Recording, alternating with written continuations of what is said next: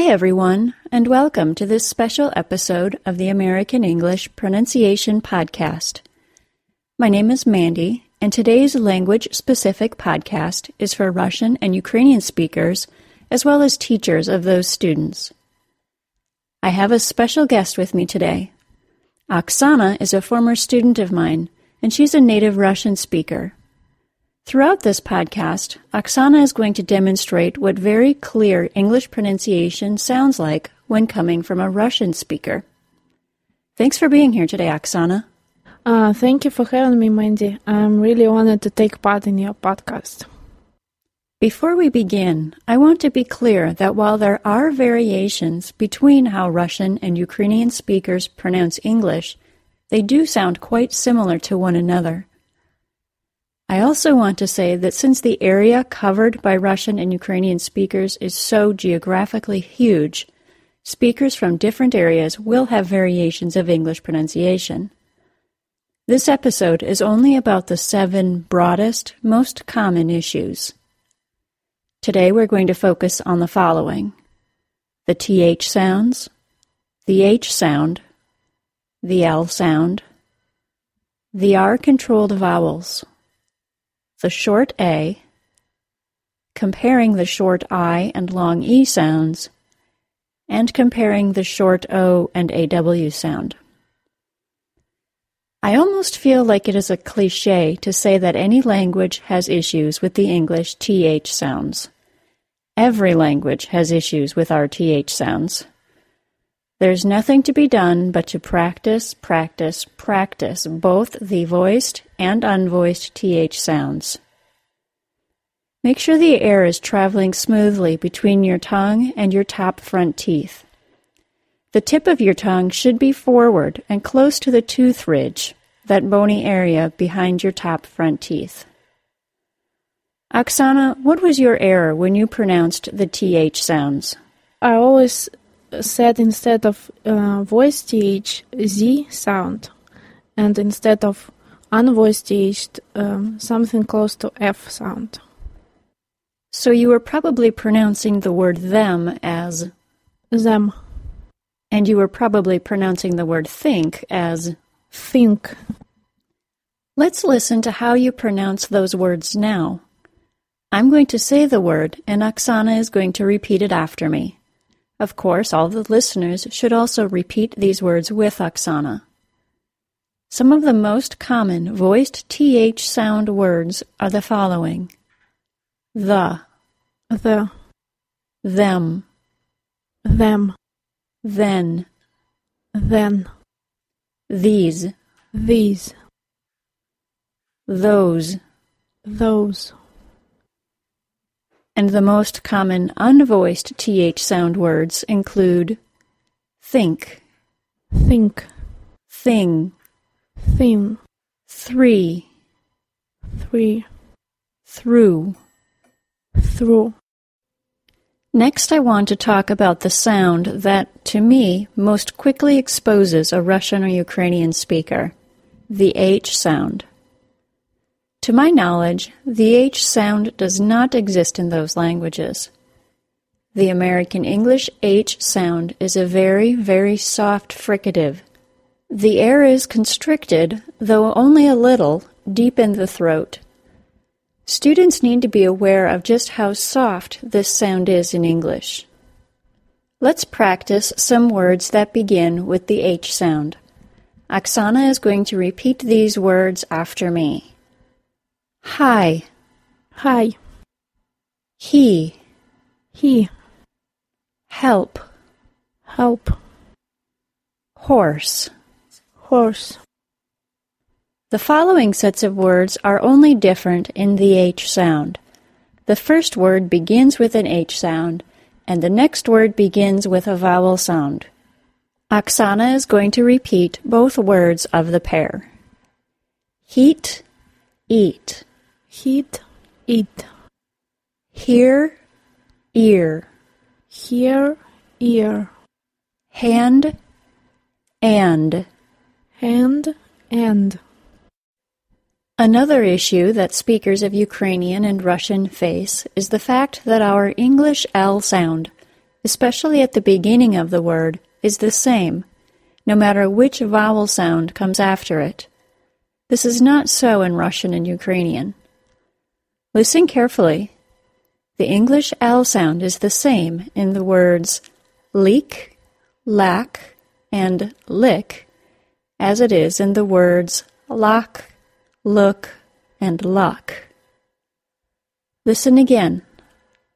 Leak, lack, lick, lock, look, luck. I'll say those words again, and Oksana will repeat them after me. Leak, leak. Lack, lack. Lick, lick.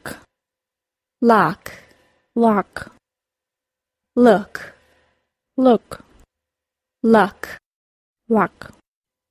Okay, issue number 4 for Russian and Ukrainian speakers is R-controlled vowels. The 4 R-controlled vowel sounds are schwa plus R, as in the word stir, AR sound, as in the word star, AIR sound, as in the word stare, OR sound, as in the word store. I hear 2 different inaccurate ways of producing these sounds from my Russian and Ukrainian-speaking students. If the person learned English with a British accent, the R sound may just go away and not be pronounced at all. This is due to the huge difference in pronunciation of R-controlled vowels in American English and the received pronunciation of the United Kingdom. For my students that have learned to include the R sounds in R-controlled vowels, I often hear my students create the R sound too far back in the mouth, creating too much friction.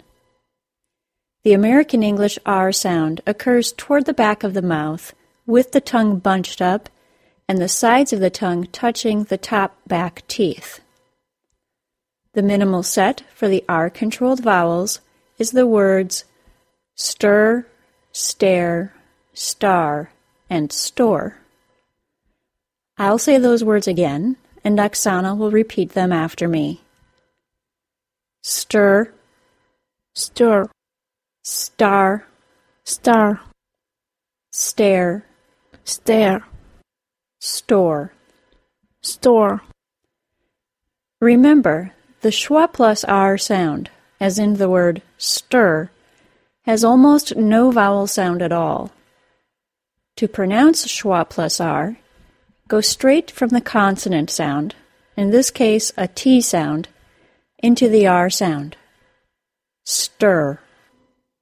Issue number 5 is the short A sound. The American English short A sound is created with the mouth quite open and the tongue forward. The center of the tongue is somewhat raised. Issues with this sound can again be influenced by past British English training, since they often do not place the tongue as far forward or the center of the tongue as high as Americans do. If the tongue is not far enough forward or is too low, a sound similar to a short U or short O may be heard by native speakers of American English. Oksana, can you say the sentence, "I bought a bus pass," in your original Russian accent? I want our listeners to notice your pronunciation of the word pass. I bought a bus pass. Thanks. Now say the sentence in your clearest American accent. I bought a bus pass. Beautiful. Let's hear the difference again. I bought a bus pass. I bought a bus pass. Can you tell us what you did differently with your short A sound? I open my mouth more and push my tongue forward. Exactly. Now let's practice. I'm going to say some minimal sets, and Oksana is going to repeat them. These words are in the order of short A, short O, short U. Lack, lock, luck. Lack, lock, luck. Stack, stock, stuck. Stack, stock, stuck. Cap, cop, cup. Cap, cop, cup. Issue number 6 for Russian and Ukrainian speakers is one of the most common among all non-native speakers, no matter what the first language is, substituting the long E for the short I sound. The long E sound, E, occurs with the tongue high toward the front of the mouth. The short I sound, I, occurs with the tongue slightly lower. Oksana, how did you break the habit of saying the short I sound as the long E sound? I've started to differentiate the short I sound in everyday American speech, and after that to practice saying the short I sound in minimal pairs with long E sound. For example, cheap, C-H-E-A-P, and chip, C-H-I-P. Let's practice these sounds. The following words should be pronounced differently. First is a word with the short I sound, then the long E. Just as before, I'll say the word and Oksana will repeat it. Lick, leak. Lick, leak. List, least. List, least. Still, steal. Still, steal.